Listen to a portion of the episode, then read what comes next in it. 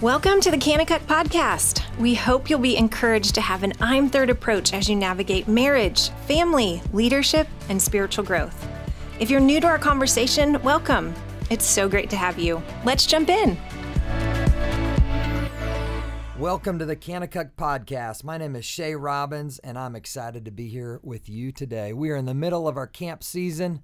There are kids running around uh, here at K1, laughing, giggling, sliding down slides, zipping down zip lines, and uh, the bell has been ringing all summer long. And so um, we're just thrilled to be here at camp today. Um, and, and today on the podcast, we happen to be talking leadership, specifically creating an I'm third culture. With the help of a good friend, we're going to talk about building a team culture that's based on the I'm third lifestyle of putting God first, others second, and ourselves third. Uh, I'd like to introduce to you a dear friend of mine named Greg Tonagel. He is the coach of the Indiana Wesleyan Wildcats. And Greg is a former camp guy who has taken the I'm Third culture and instilled it in his basketball program. And uh, to be honest with you, they have been wildly successful. They've had three national championships in the last six years. And uh, he is just an amazing leader, and we're excited to have him. Greg, say hello to the people. Hello, people. I'm glad to be here and excited. Greg, give us a, a quick Kanakuk background. What's your history with camp right now? Well, was, I think it was 16 years ago, uh, 2004. Uh, I had just finished college, and I had a buddy uh, was telling me about camp, but I had no idea what it was about until I stepped foot in K2 as a counselor. And it was a very pivotal time uh, in, in, my life. I think we'll probably get into that a little bit, how it shaped uh, my coaching philosophy. But spent a month down in K2, and it, it really, it really changed me, and uh, had a great impact upon me still to this day. And then since then, we've just had a, a, uh, deep relationship with camp. We were bringing our teams down for Uncle Week for a while. Uh, you know, we coordinate with you when you guys come on campus, and I will do anything I can to get my players to work camp because to me, it's it's the greatest leadership formation there is out there. So if I can send them, I'm getting them back uh, impacted leaders. And what's really fun right now, as we speak, your kids are at camp um, here at K1, and so we've had the opportunity to get to invest in them. And you know, run, there's Tonagels running around all over this place. Actually, not just your kids, but your brother's kids and uh, uh, your assistant coach Jeff Clark and his kids. So it's just so fun to have them a part of our our summer experience. It's been incredible to uh, to watch them come to camp, to hear them come back, tell stories. Uh, it's what a blessing it is that that we know they're here for for two weeks. So, Greg, tell us about just how God led you into coaching. When did that fire spark for you?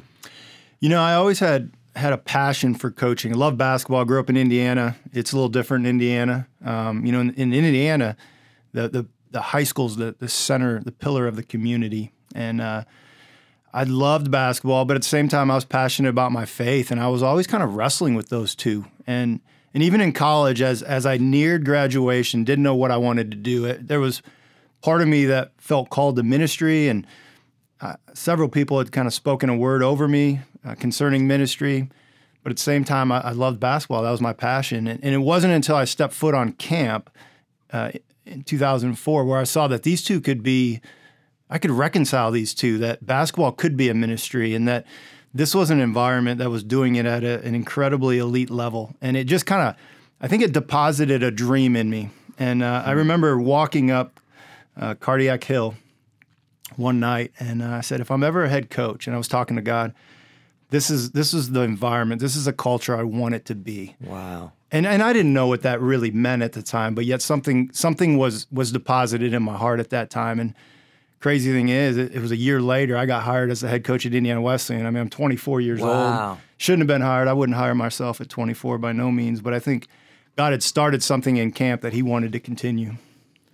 That's amazing that God gave you a dream on Cardiac Hill. yeah. of all places. Good thing I was in decent shape because I was able to get up the hill and actually think, you yeah. know, keep my head straight. Man, that is awesome.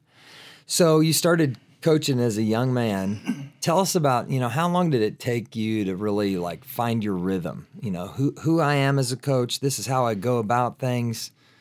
Um you know, what was that process like?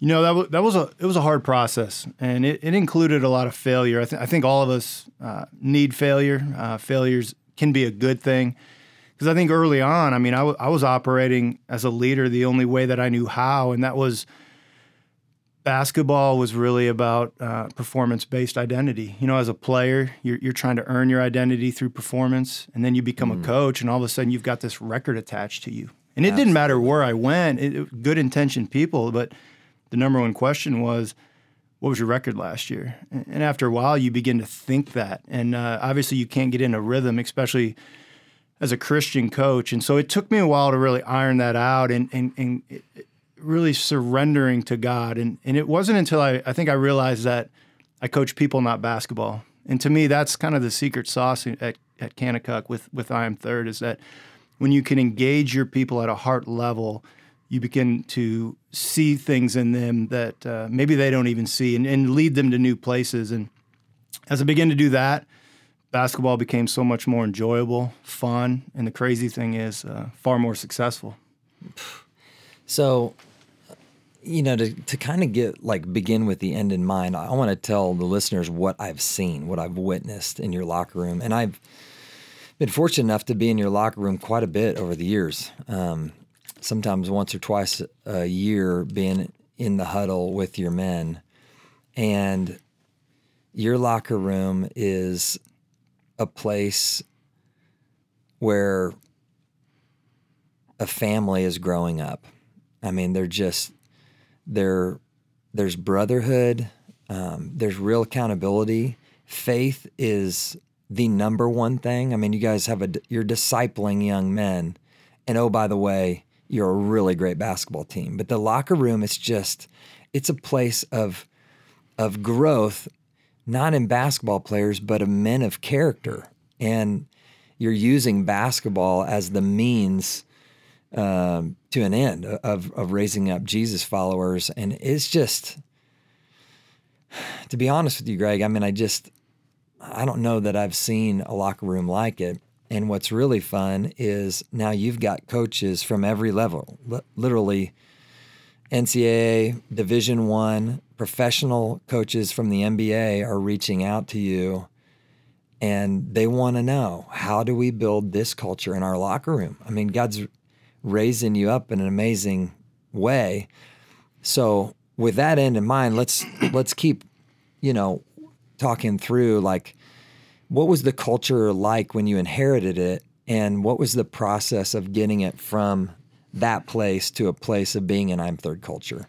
Yeah, I mean, it's really, you know, to your point there, it's a story of God using the weak to, to teach the strong or, you know, to shame the, the wise. I mean, here we are, a, a small little NAIA program, but I think God's just doing some mighty things. And I, our program was like, I think most athletic programs, we were a me first culture. And, and that's the culture I think we live in right now. We're just we're conditioned to really look out for ourselves, right? For Self, sure. Self-preservation, autonomy, uh, self-fulfillment. These are these are the narratives of our culture that we place on such a high pedestal, and we're told if you just focus in on yourself, you're going to be a happy person.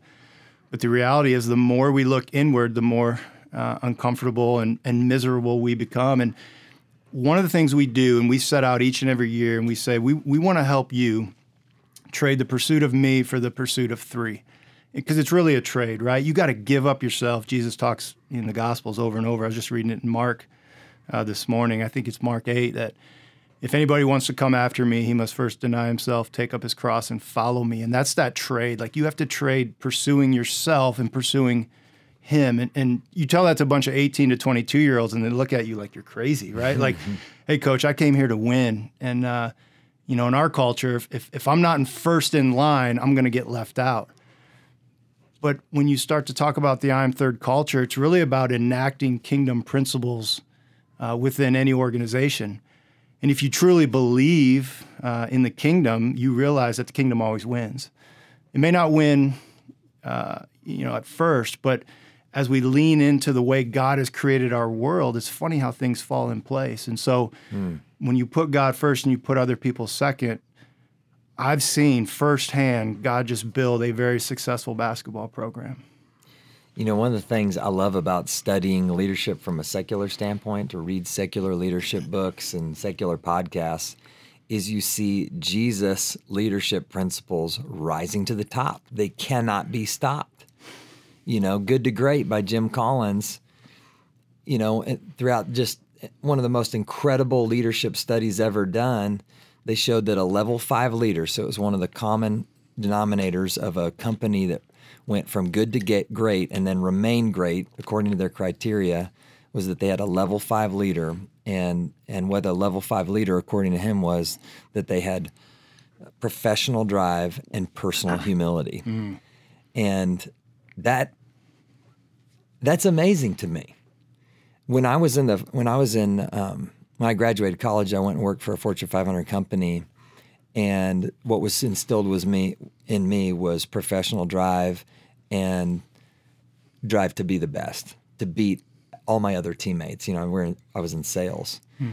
and it wasn't until I came to camp that I saw the missing ingredient, and it was that personal humility.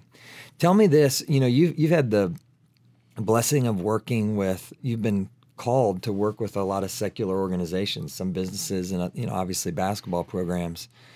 How do you train them to instill the I'm third culture in a secular environment?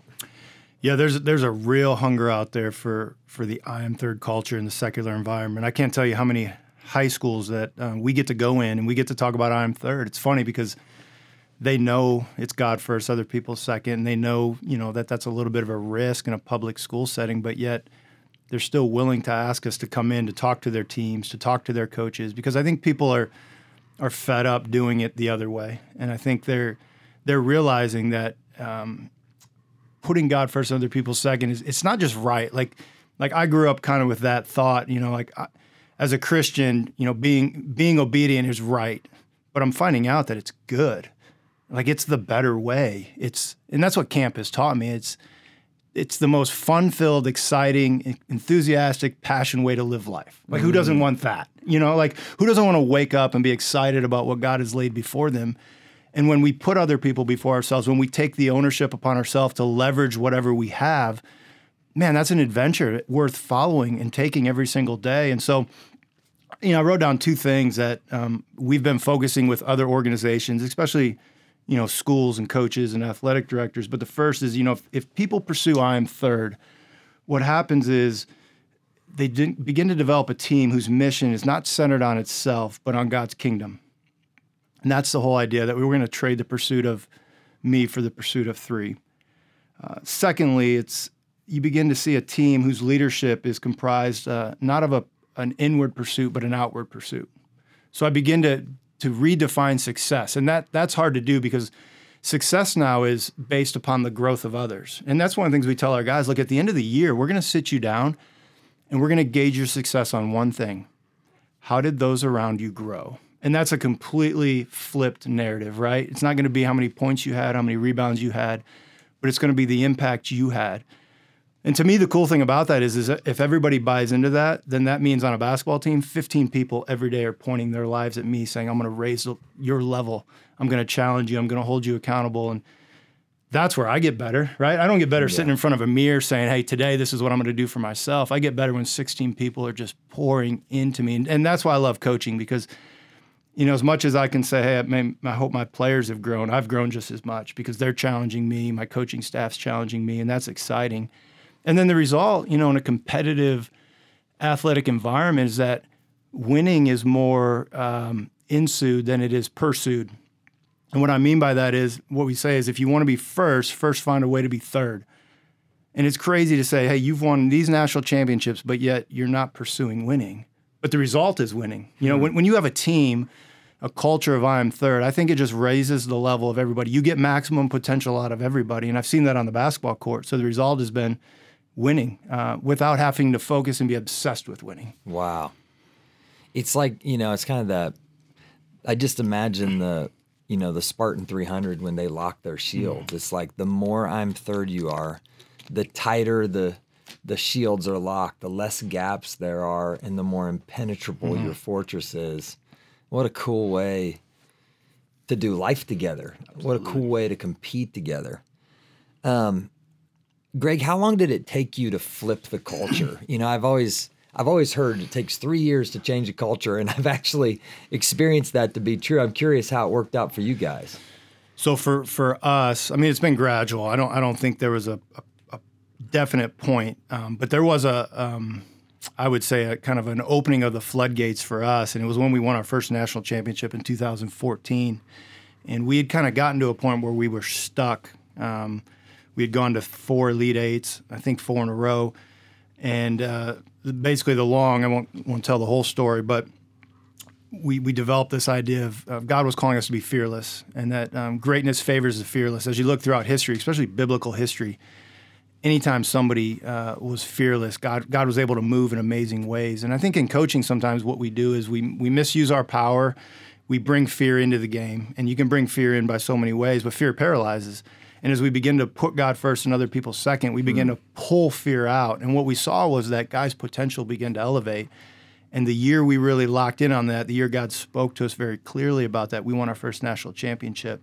And for me, my biggest fear was that I was never going to be good enough leading up into that. You know, I had this fear that if I don't win a national championship, the day I retire, there's going to be regret. Mm. Well, at the end of the day, that's a very selfish, inward focus. And and God had I had to lay that before God and say, you know what? If I don't ever win one, I'm fine, right? My identity is in Christ. And I had to wrestle with that and, and I had to lay that down. And I'm telling you, I laid it down at the end of 2013. Wow. And he rebirthed that in 2014. It was amazing. And the cool thing was when we won it, it was like, I didn't need this, you know, and, and, and I was able to give that back and I was able to platform that. And since then, I think the program's been putting on a platform simply to help other people get to that point, coaches specifically, where they surrender their programs in an I am third way. Okay, so you know, obviously you guys have a an I'm third culture or core theme. But one of the things that I've always admired you about you, Greg, is that you're always you take your your coaching staff and your players on a spiritual journey every season. And it's just like, you know, come with me come with me on a spiritual journey. And you know you mentioned fearless but every year you know you've got kind of a sub theme. I think this year was unconscious right? Mm-hmm. and talk to us about just this the sensitivity of you know just leading in the moment and just the value of that. Because i think you could you can set up a culture that you're satisfied with and then just mm. run that play over and over again but I think you miss out on some specific things that God wants to do in and through your team. So, talk to us about that. Yeah, I think we've done a great job of teaching leaders how to dream, and we talk a lot about vision. Um, but something I think God's taught me through my pastor, who's who's very discerning over the last five years, is are we teaching leaders to discern? Because when we discern, what we do is we we tap in and, and we have access to God's voice. I mean, through mm-hmm. scriptures, and those those scriptures, that voice is is timeless. It just wasn't something that was spoken thousands of years ago, but it's something that God speaks to us today, and we have a place in that story. And to me, that's one of the exciting aspects of each and every season is is spending the time to discern and say, God, what do you have for us this year? Where are we supposed to aim our pursuits? Because that's another way to look at I am third. You know, it, it's not just a catchy slogan; it's a pursuit. It, it's an orientation. It's where am I aiming my heart and my desires? Because where I aim those ultimately shapes who I become. And so right now, I mean, we're in that pursuit saying, God, what does this next year look like? Like, I don't want to come up with a catchy slogan because, you know, it'll, it'll last for a month. Sure. But if God speaks something to me, that eternal word is going to produce fruit for forever. Mm. And, and when you can find that, when you can really work and dig at that, and it's hard work, by the way, um, man, you found something that's, you found a treasure. And, last year, you know, God led us to this idea of being unconscious. It came out of uh, 1 Corinthians 4, and, and God did a work through that. And uh, we anticipate, you know, there's another one coming this year. And that, that's the fun, exciting part of leadership because it doesn't matter if you're a coach, you could, you could be in charge of a business, you could be a, a school teacher, and you could be anywhere. Uh, and teaching your people to access God's voice and to discern, I think, is a very critical skill we can begin to implement. Mm-hmm. And that applies in every single leadership environment. Um, you know, one of the things that we talked with your players about this year was, you know, discovering their role, being clear on what their role is on the team, taking ownership of it, not getting focused on somebody else's role, but becoming a master of their own role. Um, I'd love for you to process through that a little bit because, you know, years ago when you guys won your first national championship, I was there. And we share a relationship with a great friend uh, named Garvin Hoy. Mm-hmm. And Garvin was, um, you know, maybe the least talented basketball player on your team. Um, he was down at the very end of the bench but Garvin knew his role, and I can see it. Like the the images are actually seared in my mind, Greg, mm. of when when you guys would break for timeouts. Garvin was off off the he's the first one off the bench. He's bent over, he's clapping his hands, he's chirping at the guys coming in. He's coaching from the end. He's grabbing guys as they're they're walking in and out of the huddle like it's a guy who had the probably the least glamorous role on the team. Yeah but he knew his role. He was unashamed of it. He laid hold of it. And he was a difference maker that year. Mm-hmm. You know, and I just, I think that's so huge in a team to help our people take ownership. Like, God, the role that you have today, it is a gift. Absolutely. So talk about, you know, just that process of leading people to that point to become a, to discover and then become a master of their role. Well, in full disclosure, I inherited Garvin from Kanakuk, and uh, I didn't do a thing. And and Garvin's the reason why I want my kids at this camp and why I'm so excited because he was a tremendous gift to our program because I think he grew up on these grounds and he understood what it meant to invest in other people, and he knew where his identity was. And so we win the national championship uh, Garvin's senior year, and he didn't play uh, meaningful minutes but I could argue that he had as big of a role or impact as anybody in our program. And it hmm. was the daily decision for him to celebrate the success of others without getting any credit. And I, I can't tell you, you know, I'd be I'd be lying if I'd said I could have done that. Right? I mean, my ego would probably be hurt a little bit, but Garvin, to his credit, just bought in. And now his legacy lives on. We talk about Garvin all the time in our program we had hmm. some All Americans on that team, and I talk about Garvin more than the All Americans because I, know the impact, I know the kingdom value of that, and so that when you when you can celebrate those types of guys and, and those types of acts, man, you've you've got something special, and and I can't say enough about what what Garvin did for our program in that time period. You know, I think um, you know when our team members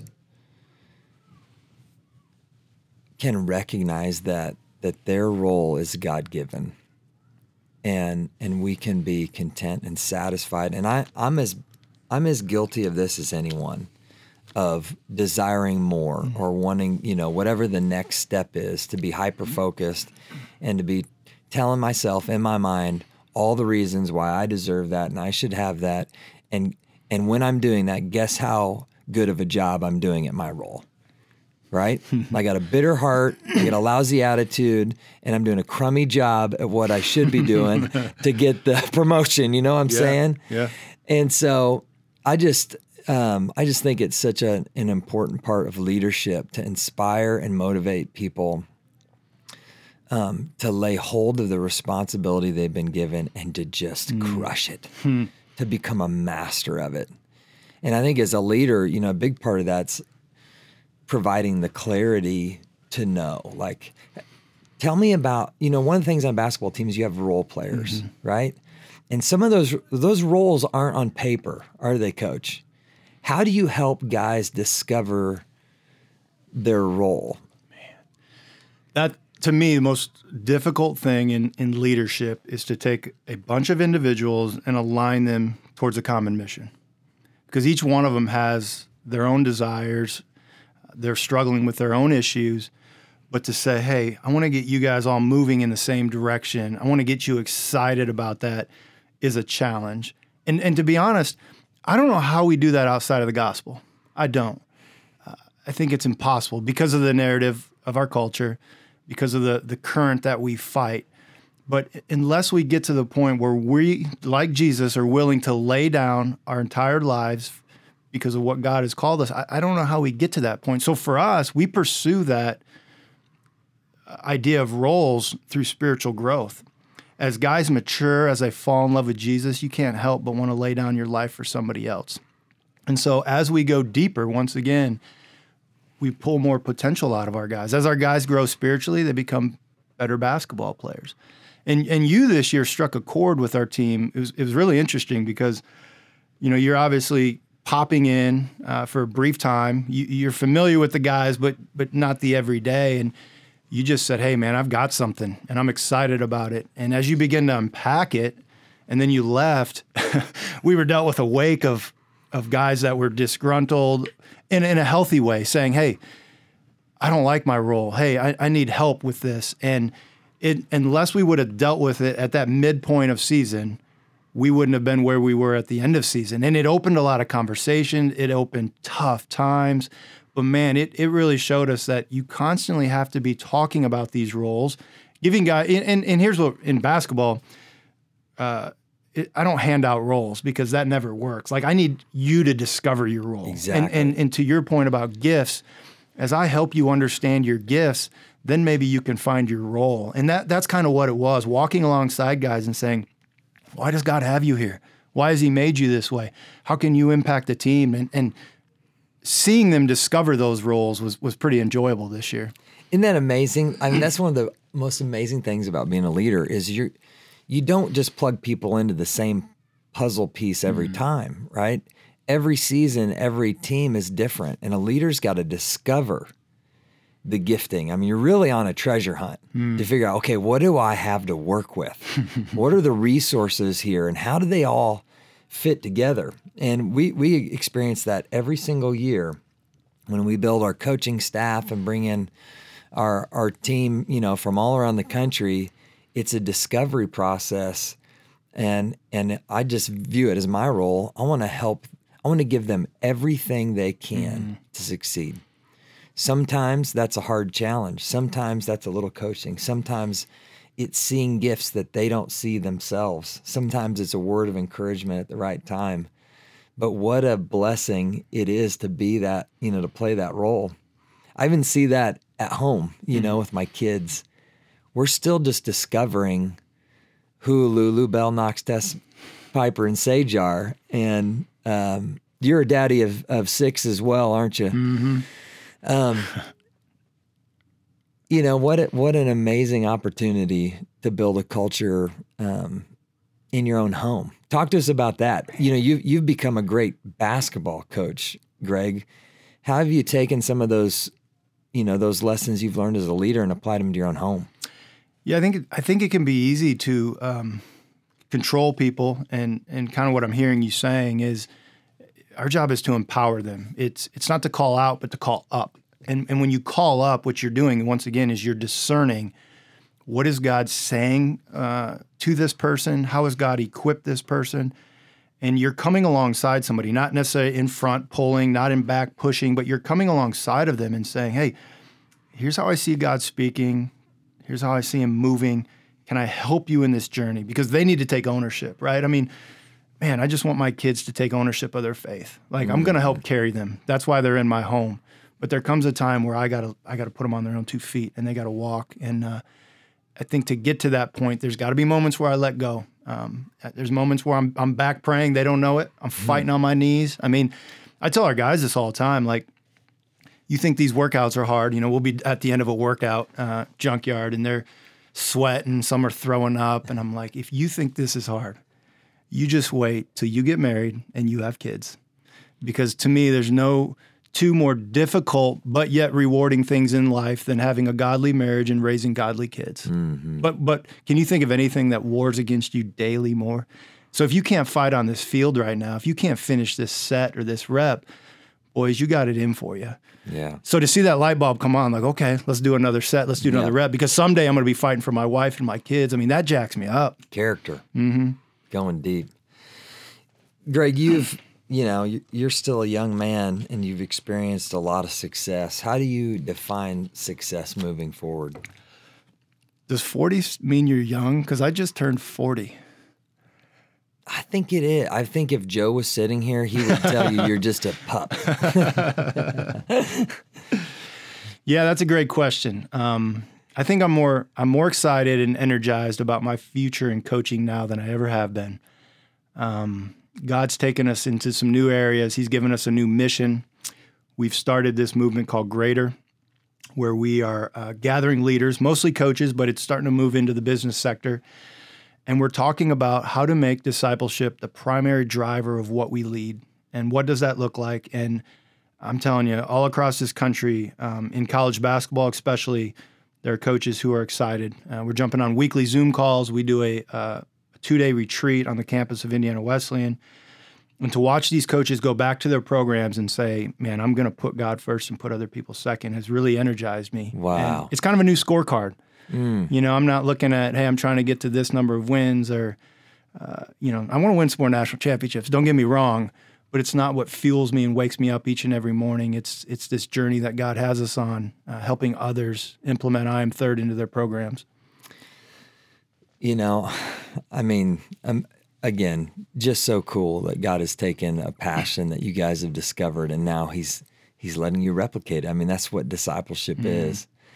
You know, I want to talk about just this spring. I, you know, you you guys were trending in a really strong direction. I mean, your team was peaking at the right time. You had a couple unbelievable players, like phenomenal basketball players, and and your season was abruptly ended.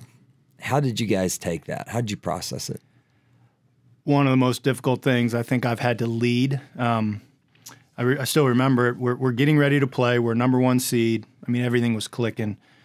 And uh, they, they come into the, our little practice court where we were warming up and said, it's over.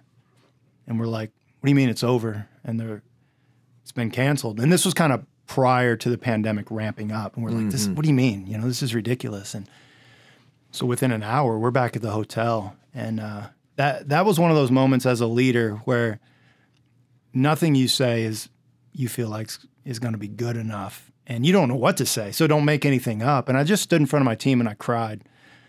And I, I couldn't stop crying. I mean, I was just shedding tears because I knew what this meant, especially to our seniors. It was over.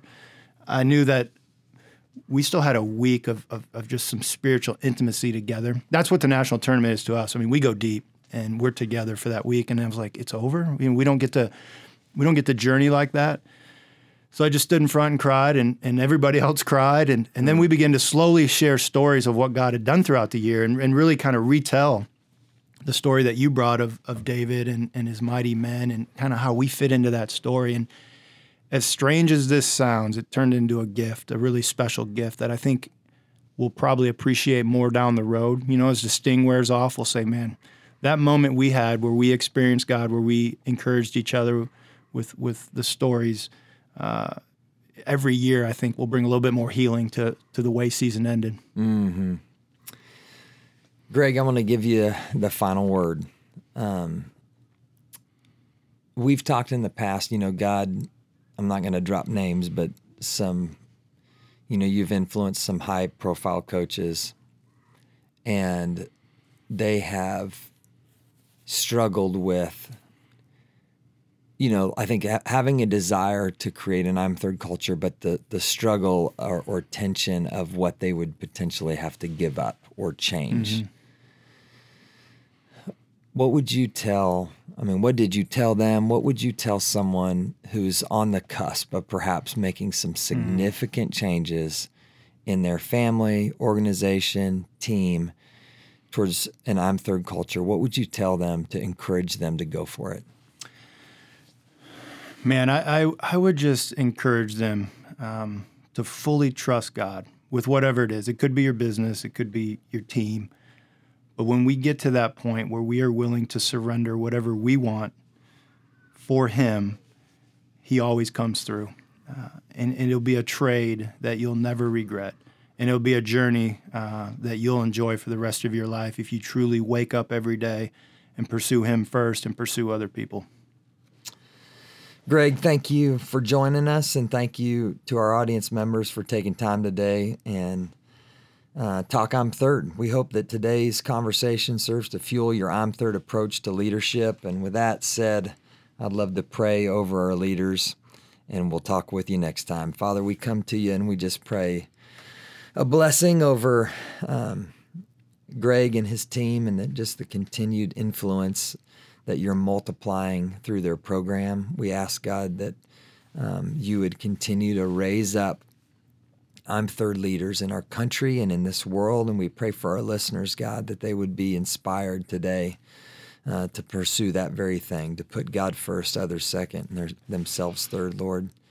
It's in Jesus' name we pray. Amen. We hope today's conversation left you encouraged, strengthened, and empowered. If you haven't had a chance, please subscribe to our podcast today to stay up to date with the latest episodes.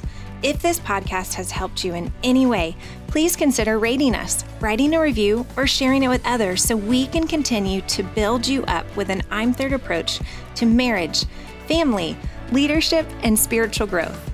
For more information about the podcast, visit kanakukpodcast.com. And for more information about Kanakuk, you can visit kanakuk.com.